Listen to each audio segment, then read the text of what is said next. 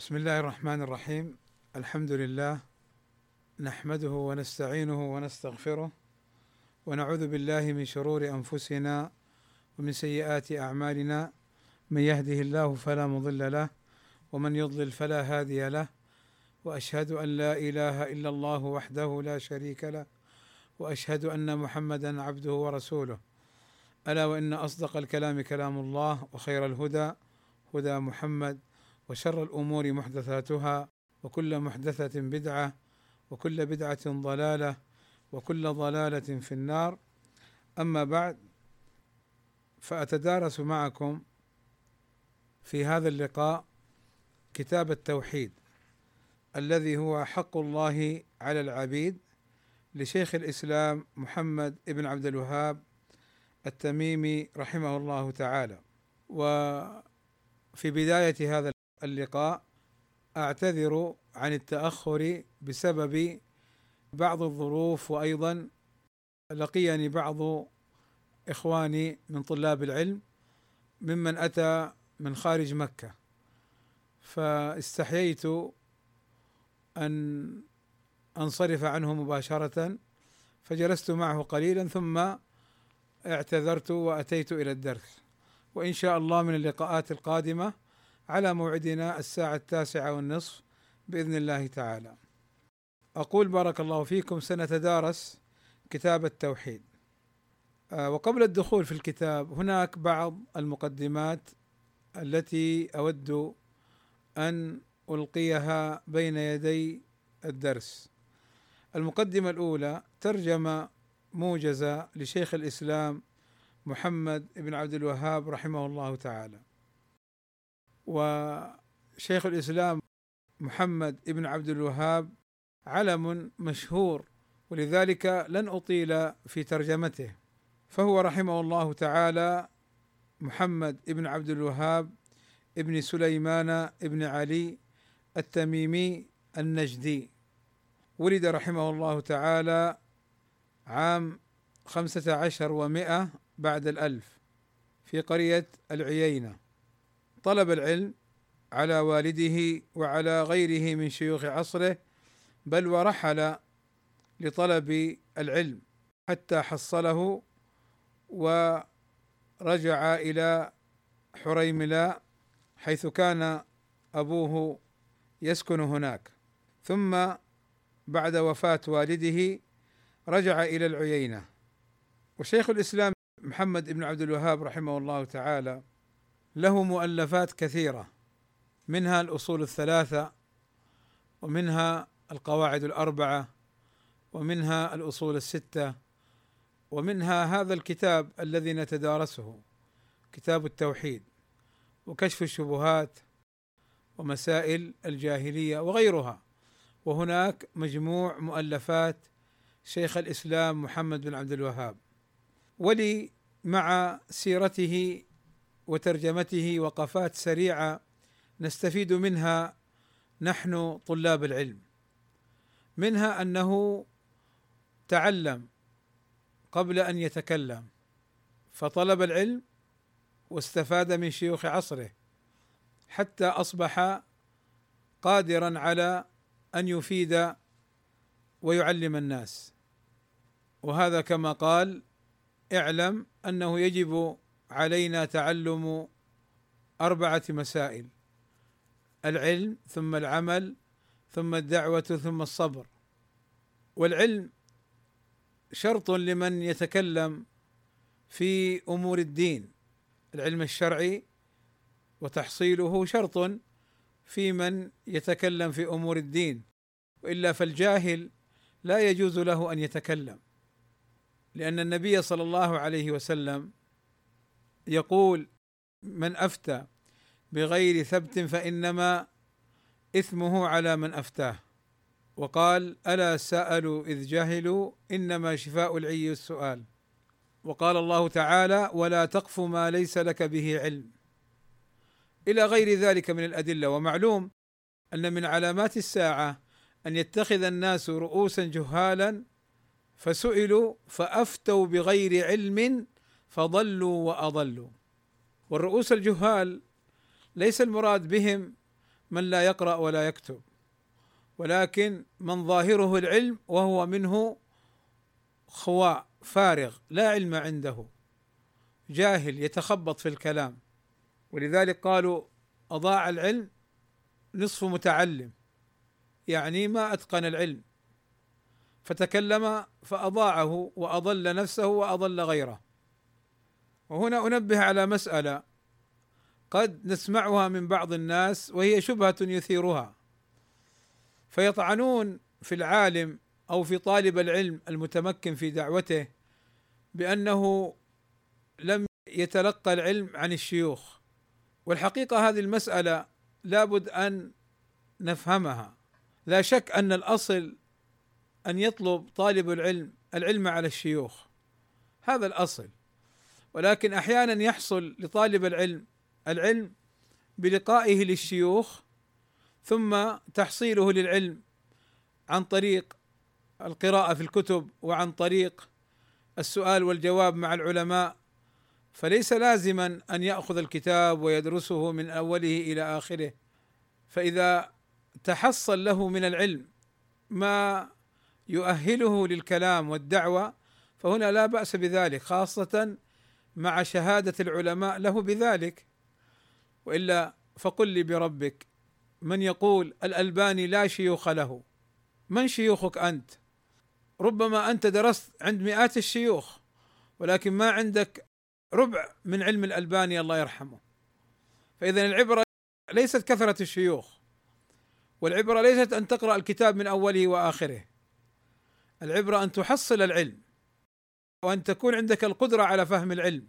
بالقراءه ولقاء الشيوخ والسؤال والجواب ولذلك هؤلاء الذين يتبجحون احيانا فلان لا شيوخ له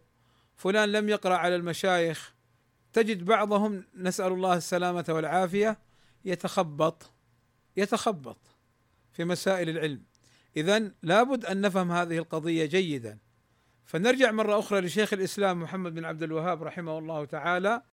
انه تعلم العلم حتى تاهل للافاده فافاد الناس وفي هذا نجد ان من يتصدر ويحب ان يلتف حوله الشباب ممن لم يتاهل لافاده الناس وان يكون يعني مدرسا لهم نجد انه يتخبط في دعوته ولو درس عند بعض المشايخ ولو قرأ الكتب وحفظ لكن لم يتأهل لإفادة الناس إذا القضية المهمة عندنا أن يكون متأهلا لإفادة الناس فكذلك شيخ الإسلام محمد بن عبد الوهاب رحمه الله تعالى تأهل لإفادة الناس ومعنى تأهل أي أنه بلغ لمرحلة عنده القدرة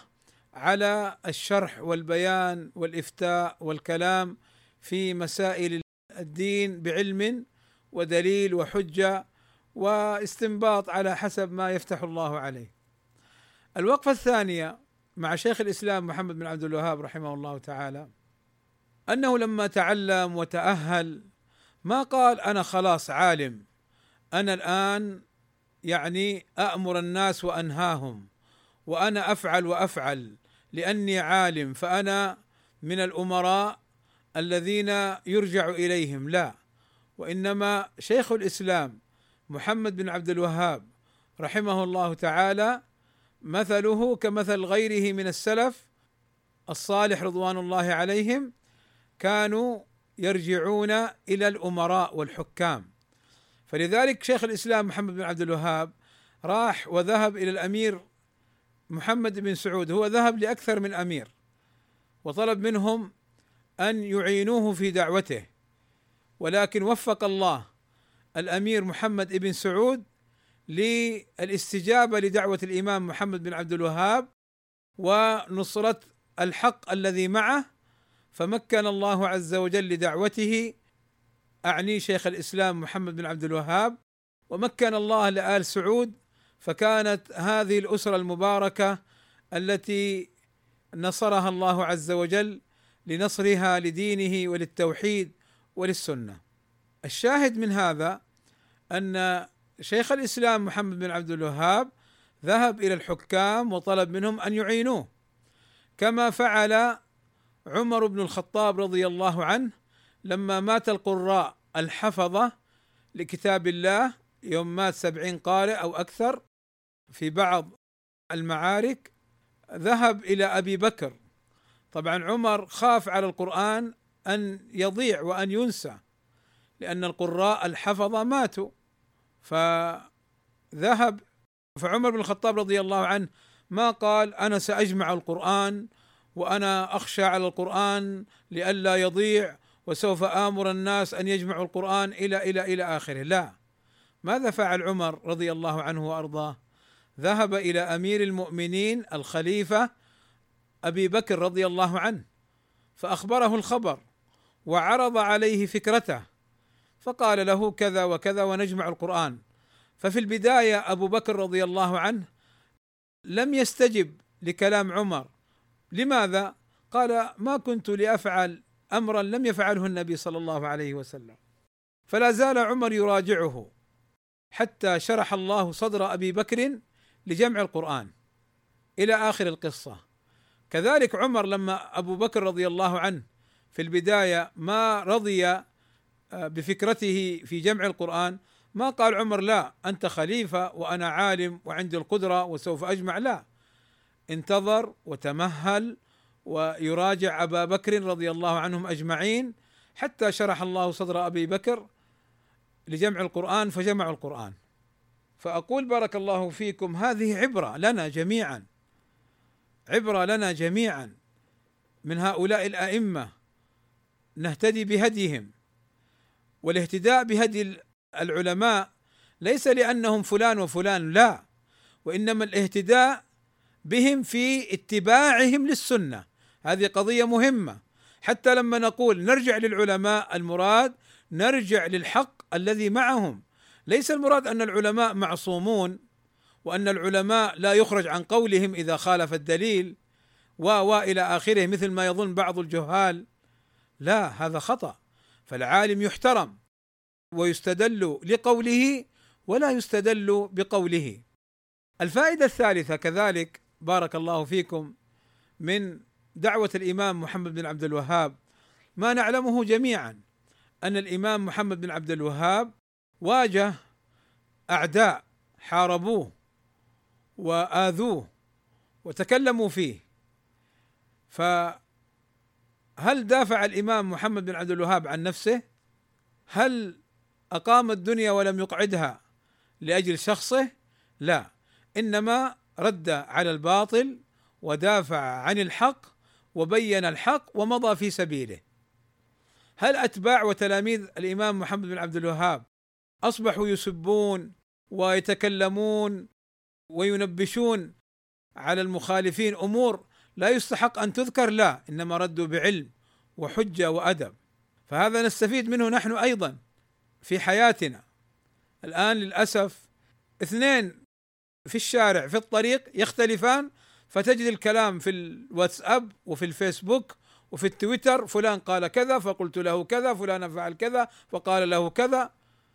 فاصبح ينشرون مثل هذه الامور في كل مكان لا محمد بن عبد الوهاب رحمه الله تعالى وتلاميذه واتباعه وحتى من كان قبلهم كانوا يردون بعلم ويردون على الخطا ولا يعني يضيعون دعوتهم بالمهاترات والسباب والشتم الذي لا فائده منه وهذا يعني سواء كان اختلافهم مع اخوانهم او اختلافهم مع من هو مخالف لهم في المنهج فكان ردهم بالعلم والحكمه والادب وطبعا الادب هنا ليس معناه انه يعني يثني عليه او كذا لا الادب بمعنى الادب الشرعي في معامله كل بحسبه فقد يرد على الشخص بشده ويعتبر ادب لانه يناسبه هذه الشده ولذلك انتبهوا بعض الناس لما يقول ادب ادب ادب وهو يعني لا يعلم معنى هذه الكلمه فالادب لابد ان يكون محكوما بالشريعه بالسنه النبويه بهدي السلف والا فقل لي بربك ما نجده ونقراه في الكتب من ردود السلف وبعضها يعني قد يكون فيها شده ما نجده هل هذا يعتبر سوء ادب كما يعني يفهمه بعض من لا فهم عنده لا انما الادب ان تلتزم السنه ففي موطن تشد فتشد وفي موطن تلين الجانب فتلين الجانب هذا هو الادب اما الادب الذي يجعل معيار لبعض الناس ولاذواقهم هذا ليس الادب الشرعي وليس الادب المعتبر وكم راينا ممن ينادي بالادب وينادي بالادب والهدوء ولا تتكلم ولا كذا فإذا مست شعرة منه أقام الدنيا ولم يقعدها وصار من سيئي الأدب على ميزانه إذا العبرة ليست الأهواء وليست الأذواق وهذه قضية مهمة إخواني الله يبارك فيكم يعني ابتلينا في المنهج السلفي من بعض الناس أنه يجعل المعيار والمقياس في التعامل اللي هو يراه واللي هو يعني يتذوقه هذا خطأ كما قال البربهاري الدين دين الله عز وجل لم يوضع على عقول الرجال ولا اهوائهم ولا ارائهم زن زن الامور بالميزان الشرعي لا بميزانك انت وامشي واستقم على الشرع لا على شرعك انت وهواك انت فشيخ الاسلام محمد بن عبد الوهاب وغيره من ائمه الهدى واتباعه وتلاميذه رحمه الله عليهم جميعا كانوا على هذا يسيرون وعلى هذا ينتهجون فاذا نستفيد نحن من هذا الامر انظروا في كتبه في ردوده وقد نسبتم لي كذا وانا اشهد الله اني لا اقول كذا وكيف اقول كذا وانا قد قلت في كتابي كذا وكذا والدليل كذا وكذا وكذا فكان يرد ما نسب اليه زورا وبهتانا الان بلينا بوسائل التواصل التي في ثواني تقوم الفتنه ولا تقعد حتى اذا ذكرت ونصحت اعتبروا تذكيرك ونصحك ومطالبتك بالرفق مع السلفيين نحن لا نتكلم بالرفق مع المخالفين نحن نتكلم بالرفق مع السلفيين يعتبروه شذوذ وهوى وتعرف ما كنت تنكر وتنكر ما كنت تعرف الى غير ذلك من الترهات فنرجع للقضيه الاولى الى العلم التاهل وان من تكلم بغير علم ضل واضل كذلك مما نستفيده من دعوه الامام محمد بن عبد الوهاب رحمه الله تعالى انه راعى احوال عصره والاخطاء التي يقع فيه ابناء قومه ووقع فيها بعض المسلمين فقام بالتاليف فيها والتذكير بها والدعوه الى تصحيحها وذكر الادله والحجه ودعا الى الكتاب والسنه كما تعلمون وكما سياتي علينا او ياتي بنا ان شاء الله تعالى في كتابه هذا التوحيد كله بناه على قال الله قال رسوله قال الصحابه رضوان الله عليهم والسلف الصالح من التابعين فمن بعدهم فدعا بالكتاب والسنه واتى بالادله والحجه وهذا ايضا درس رابع لنا لم يدعو الى فلان وفلان ولم يقدس فلان وفلان هو يحترم العلماء ويذكر اقوالهم ولكنه يجعلهم تبعا للدليل ولا يجعل الدليل تبعا لهم ففرق بين الامرين وهذا مذهب السلف انهم يستدلون ويطلبون الدليل ويعملون به ولذلك كم لهم من كلمات عظيمه في هذا الباب كقول عمر بن عبد العزيز وغيره ليس لاحد قول مع قول الرسول صلى الله عليه وسلم انتهى اما ان تاتي وتذكر الادله ثم تعارض بان فلان يقول كذا وفلان لا يرى هذا الراي لا هذا خطا ولذلك نتعظ ونستفيد من دعوه الامام محمد بن عبد الوهاب رحمه الله تعالى في هذا الجانب اعني في جانب ما يتعلق باتباع الدليل وتعظيمه ودعوه الناس الى الدليل لا تدعو الناس الى فلان وعلان ولا تدعو الناس الى نفسك تعظمها تريد الناس ان يجعلوك انت المرجع وتطلب الرياسه في هذا الباب فان هذا يهلك الانسان كما قالوا حب الظهور يقسم الظهور وكما في الحديث عن النبي صلى الله عليه وسلم ما ذئبان جائعان الحديث فبارك الله فيكم علينا ان نستفيد من هذه الوقفات وان تكون لنا عبره في هذه الامور الدعوه الدعوه يفسدها التنازع يفسدها الاختلاف الاختلاف بين اهل الحق انتبهوا اكرر لا ياتينا مريض لا ياتينا مريض حلبي او مأربي او رمضاني ويقول انتم الان تدعون الى الائتلاف مع وجود الاختلاف تدعون الى الوحده مع وجود التنازع لا نحن لا ندعو الى الوحده مع اهل الباطل نحن لا ندعو الى التنازل عن الحق نحن لا نتلاعب بالحق نحن نسير على الحق وندعو اليه ولكن التنازع بين اهل الحق التنازع بين اهل الحق والاختلاف هذا مذموم التنازع الذي يؤدي الى البغضاء والشحناء والمقاطعه والهجر هذا مذموم ولا تنازعوا فتفشلوا وتذهب ريحكم الان الدعوه السلفيه بمثل هذه الاختلافات تضعف وتظهر المأربية وتظهر الحلبية وتظهر الحدادية وغير ذلك من المذاهب الفاسده بل راينا بعض اخواننا ينشر لبعض الحداديه وبعضهم ينشر لبعض الحلبيه والمأربيه لماذا؟ لانه ضعفت معاني الدعوه السلفيه عند بعض الناس فلا تمييز عنده السبب النزاع الخصومات التي نراها للاسف بين بعض الناس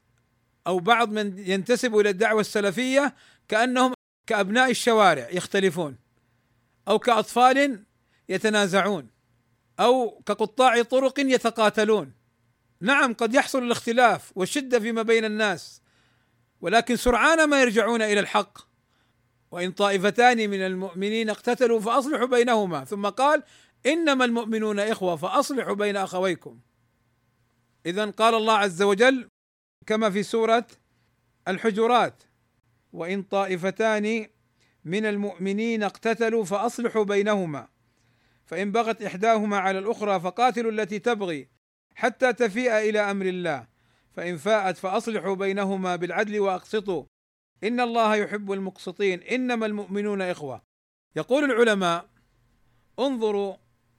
يحصل الاختلاف لدرجه الاقتتال اقتتال يتقاتلون ولكن سرعان ما يرجعون انما المؤمنون اخوه فيقول قد يحصل التنازع والاختلاف ولكن لا يطول اما الان قد يستمر الاختلاف بين بعض الناس عشرات السنين وهم يحاربون بعضهم البعض ويجندون بعضهم البعض هؤلاء يدعون الى انفسهم لا الى الله هؤلاء ما راعوا مصلحه الدعوه السلفيه انظروا يحصل الاختلاف بين العلماء فالشيخ مثلا الألباني رحمه الله تعالى يرد على بعض المشايخ كالشيخ حماد الأنصاري رحمة الله عليه والشيخ حماد يرد على الشيخ الألباني ثم يذب بعضهم عن بعض ويثني بعضهم على بعض ويسلم بعضهم على بعض اختلافهم في مسائل لا يؤدي الى التقاطع والتهاجر والعداوه والتجنيد للشباب من الطرفين وحرب حرب حرب حرب شعواء بلا هواده يستدل بالمترديه والنطيحه ويستعين بما اكل الذئب والسبع ويفرح بالموقوذه وبالميته ايش هذا؟ هذا ما يصلح في الدعوه السلفيه بهذه الصوره تحزن والله ولكن يعني لا شك انها غربه الدين ولا شك ان من اراد وجه الله عز وجل تنازل عن كثير من الامور لاجل مصلحه الدعوه السلفيه ولاجل الحق ولبيت في ربض الجنه لمن ترك الجدال ولو كان محقا. اذا بارك الله فيكم هذه بعض الامور التي نستفيدها من دعوه الامام محمد بن عبد الوهاب رحمه الله تعالى والحقيقه ان الدروس والعبر من دعوه الامام محمد بن عبد الوهاب كثيره وكثيره جدا ولكن هذه كما يقال لمحه وكما يقال كلمات على عدد الاصابع والا من تدبر دعوه الائمه خاصه الذين تميزوا بقوه العلم والمنهج يجد العبر الكثيره في حياتهم والدروس الوفيره في دعوتهم طبعا انتبهوا ليس المراد كما يفعل بعض الناس ان يجعل سيره العلماء قدوه مطلقا هذا خطا انتبهوا لان العلماء انما يتبعون لاتباعهم الحق ويتبعون لدلالتهم على الحق والا ليس كل قول العالم او فعله حجه من حيث هو كما سبق مرارا وتكرارا اقول هذا واكرره لاننا وجدنا بعض الناس من السلفيين يفهم السلفيه على هذا الامر اولا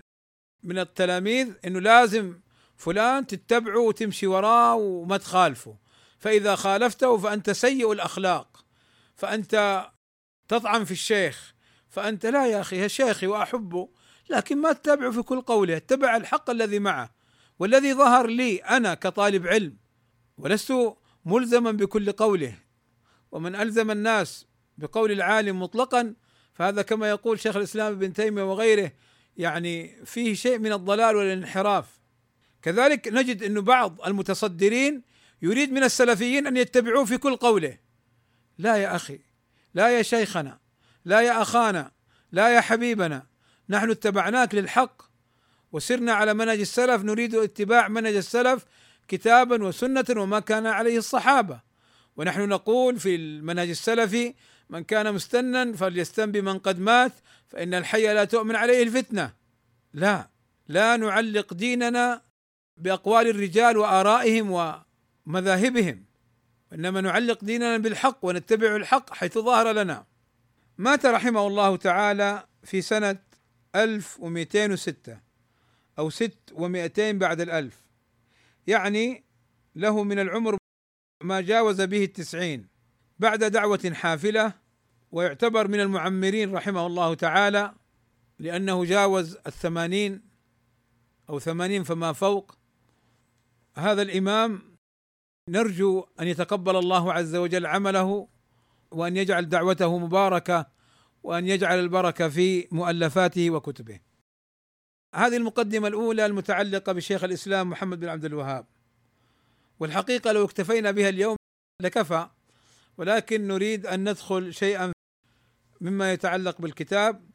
فالكتاب الذي معنا هو كتاب التوحيد الذي هو حق الله على العبيد وهذا الكتاب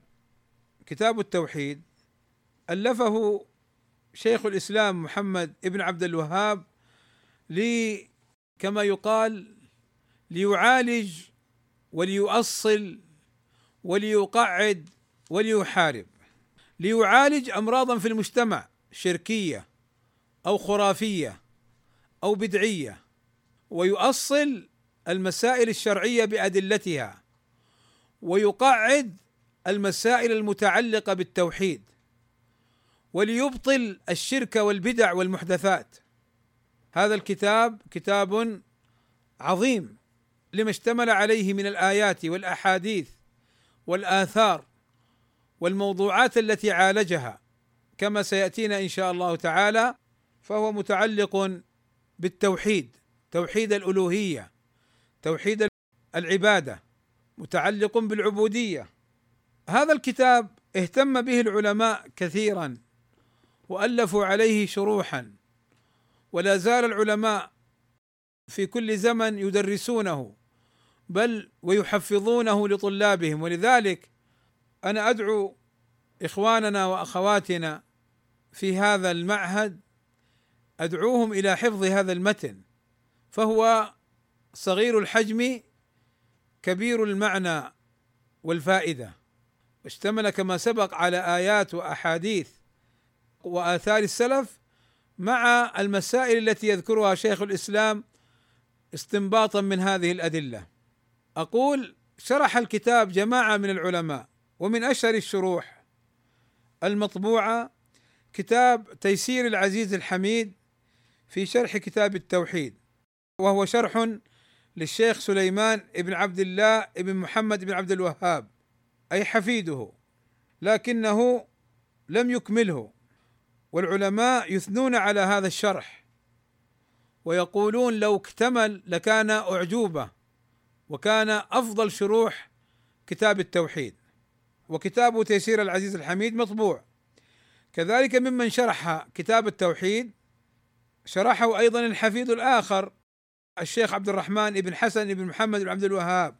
في كتابه الذي سماه فتح المجيد لشرح كتاب التوحيد وايضا كتابه مطبوع كذلك الشيخ عبد الرحمن بن حسن بن محمد بن عبد الوهاب له شرح اخر سماه قرة عيون الموحدين وممن شرح ايضا كتاب التوحيد الشيخ عبد الرحمن بن سعدي رحمه الله تعالى في كتابه القول السديد شرح كتاب التوحيد وايضا شرحه ايضا الشيخ عبد العزيز بن باز رحمه الله تعالى وشرحه مطبوع كذلك شرحه الشيخ محمد بن صالح العثيمين رحمه الله تعالى في كتابه القول المفيد على كتاب التوحيد كذلك الشيخ احمد بن يحيى النجمي رحمه الله تعالى شرحه في كتابه الشرح الموجز الممهد لتوحيد الخالق الممجد شرحه الشيخ احمد بن يحيى النجمي رحمه الله تعالى كذلك الشيخ زيد المدخلي له شرح على كتاب التوحيد اسمه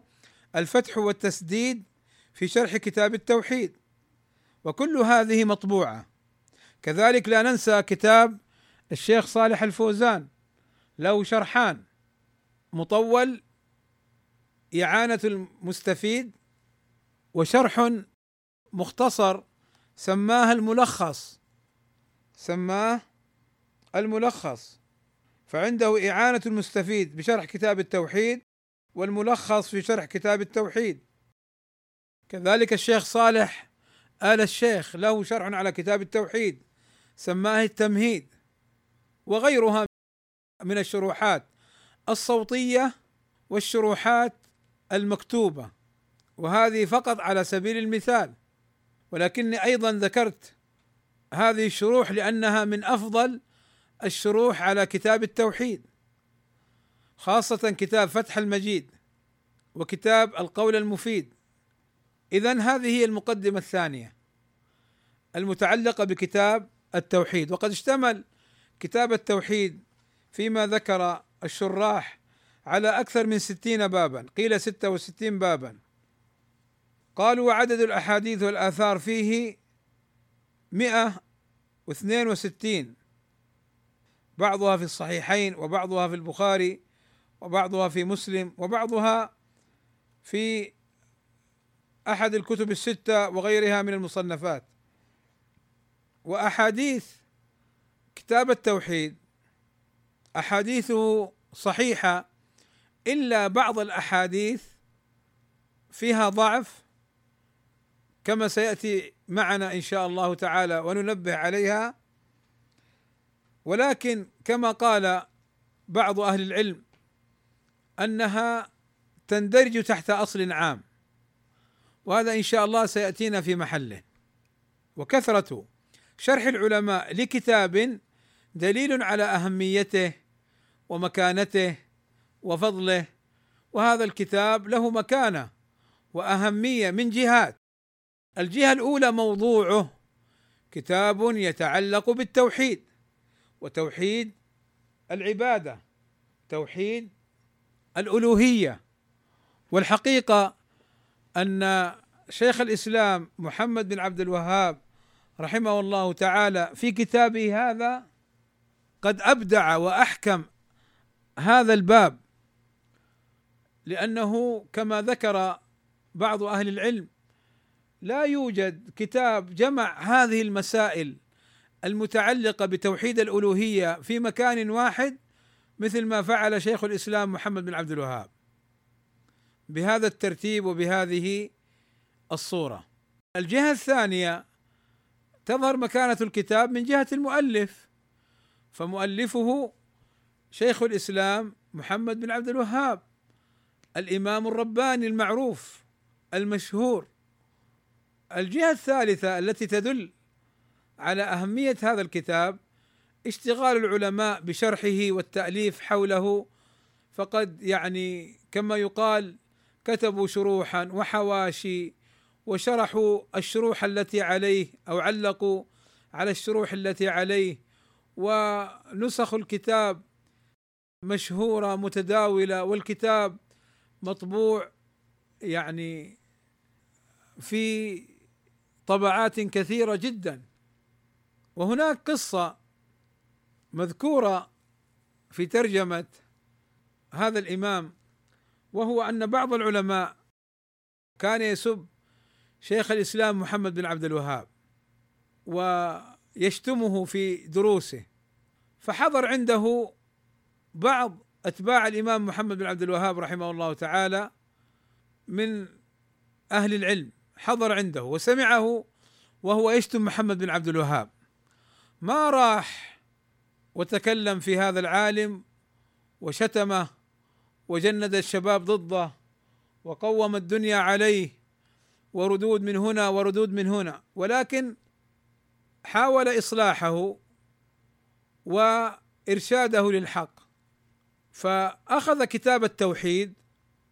ونزع الغلاف الذي فيه اسم الامام محمد بن عبد الوهاب فاعطى هذا العالم هذا الكتاب فلما قرأ العالم هذا الكتاب اعجب به جدا فقال له العالم الاخر كيف رايته؟ قال يعني كتاب عظيم من اوله الى اخره قال الله قال رسوله قال الصحابه ويبنيه على الدليل فقال هذا الذي رايت هو كتاب الشيخ محمد بن عبد الوهاب هو اللي مؤلفه فاستعظم ذلك العالم الامام محمد بن عبد الوهاب واصبح في دروسه يدعو له ويستغفر له فانظروا اولا الى الحكمه في معالجه الخلاف بأن ينزع فتيل الخلاف بين الطرفين لأنه الإنسان ما هو معصوم قد يقع الإنسان في الخطأ لسنا حدادية بمجرد أن يخطئ المخطئ نبدعه ونضلله ونحاربه حتى نصل إلى وكأنه كافر لا هذا خطأ وإنما نبين له ونسترشده ونوضح له ويعني نحاول ان ننزع الخلاف معه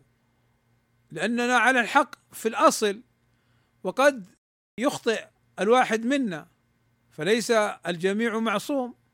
الامر الثاني انظروا الى الاشاعات والدعايات المغرضه ضد هذا الامام ولذلك ينبغي للانسان ان ينظر في هذه المساله بعين الاعتبار إذا كان الإنسان معروفا بالحق ومتمسكا به يدعو إليه لا يقبل فيه الطعن إلا بحجة ودليل أما مجرد أن يأتي بعض هؤلاء من أصحاب الفتن ويحذر من الداعية السلفي أو طالب العلم السلفي أو العالم السلفي لا يقبل منه مباشرة يعني أنت أصلا كنت مجهولا ولست معروفا وأتيت والتففت حول بعض العلماء فأخذت تطعن في فلان وفلان وفلان بغير حجة انتبهوا فرق بين أن نقول الطعن بغير حجة وفرق بين أن نقول نقبل الطعن لأن بعض الناس لا أدري لهواه أو لجهله أو كلاهما معا جهل وهوى يأتيك لمسألة واحدة يريد ان يعمم فيها الحكم احوال مختلفه هي مساله واحده ولكن احوال مختلفه ما نستطيع ان نعمم الحكم الا ترى الى قول النبي صلى الله عليه وسلم انما الاعمال بالنيات وانما لكل امرئ ما نوى فذكر صوره واحده انتقال شخص من بلد الى بلد ولكن اختلفت النيه فمن كانت هجرته الى الله ورسوله فهجرته الى الله ورسوله ومن كانت هجرته إلى دنيا يصيبها امرأة ينكحها فهجرته إلى ما هاجر إليه فصورة واحدة وحكم مختلف لاختلاف النية فما تأتيني تقول أنت الآن تقول أن الطعن لا يقبل ثم تقبل الطعن هناك يا أخي نقول أن الطعن لا يقبل إن كان بباطل إن كان بغير حق إن كان الطعن للهوى ولطلب الرياسه يعني بعض الناس حتى يتمكن يريد ان يسقط هذا وهذا يوجد مثل هذا فما تاتي لانسان سلفي طيب مطعوم فيه طعن فيه فلان طيب ما الدليل؟ ما في ما في دليل هذاك الشخص او انا ما موقفي؟ موقفي نعم فلان فيه شيء نعم ما الدليل؟ واحد اثنين ثلاثة أربعة انظر هل ثبتت عليه؟ هل هذا فعلا قال به؟ هل لم يتراجع عنه هل هل أسئلة كثيرة ولذلك يا إخواني هذه المسائل مسائل الجرح والتعديل تحتاج إلى فقه وعلم ليست لكل أحد وليست يعني مجالا لل يعني للعب وال وأن يدخل فيها من ليس من أهلها ولذلك لما دخل فيها المتردية والنطيحة وبعض أصحاب الأغراض وبعض المدسوسين اصبحوا يتلاعبون في هذا الباب يتلاعبون فيزكون المجروحين ويجرحون المعدلين وقد كشفت الفتن السابقه هؤلاء وبينت رؤوسهم وبينت عوارهم اذا بارك الله فيكم نعود مره اخرى لنفس القضيه اعني قضيه هذا الكتاب ويعني ومنزلته عند العلماء وما يتعلق به التوحيد سياتينا ان شاء الله في اللقاء القادم سياتينا ان شاء الله تعالى بيان اقسامه وانواعه وناخذ المبادئ العشره المتعلقه بعلم التوحيد هذه المقدمه آه، اليوم آه، مدخل اولي لعلم التوحيد او لكتاب التوحيد وهناك مدخل آخر وهو المبادئ العشرة وإن شاء الله نقرأ الباب الأول منه أو مقدمة المؤلف رحمه الله تعالى وإنما أطلت قليلا في الكلام السابق لأهميته وللحاجة إليه ولما يندى له الجبين مما نراه فتجد هؤلاء يعني كما سبق يتلاعبون بالدعوة فيطعنون في السلفيين والعجب أنهم يصاحبون ويمدحون ويثنون على من عنده طوام بل هو نفسه الذي يطعن في السلفيين على ميزانه ساقط وعلى ميزانه ضائع فكم راينا من يرمي السلفيين الصادقين الواضحين بالحداديه والحداديه به اليق ويرميهم بالتلاعب والمكر والخديعه والحيل هي صفته فلا تغتروا بارك الله فيكم الزموا الحق ولذلك القاعده السلفيه المشهوره اعرف الحق تعرف اهله الزم الحق ولا تفارقه قاعده ذهبيه ومهمه وضروريه لابد ان تكون منا على الذكر ولا ننساها ابدا بارك الله فيكم واعيد واكرر لا تضيع دينك لا تتلاعب بدينك لا تجعل دينك محطة للعب مرة مع فلان ومرة مع فلان لا تكون إن معه إن أحسن الناس أحسنت وإن أساءوا أسأت لا تكن مقلدا جاهلا بغبغاء كن رجلا يقظا كن مسلما يقظا كن سلفيا متبعا اثريا كن مع الدليل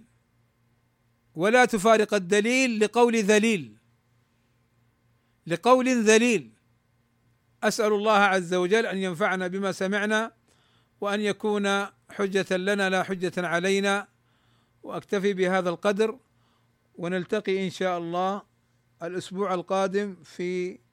نفس اليوم في الساعه التاسعه والنصف باذن الله تعالى صلى الله وسلم على نبينا محمد وعلى اله وصحبه اجمعين والحمد لله رب العالمين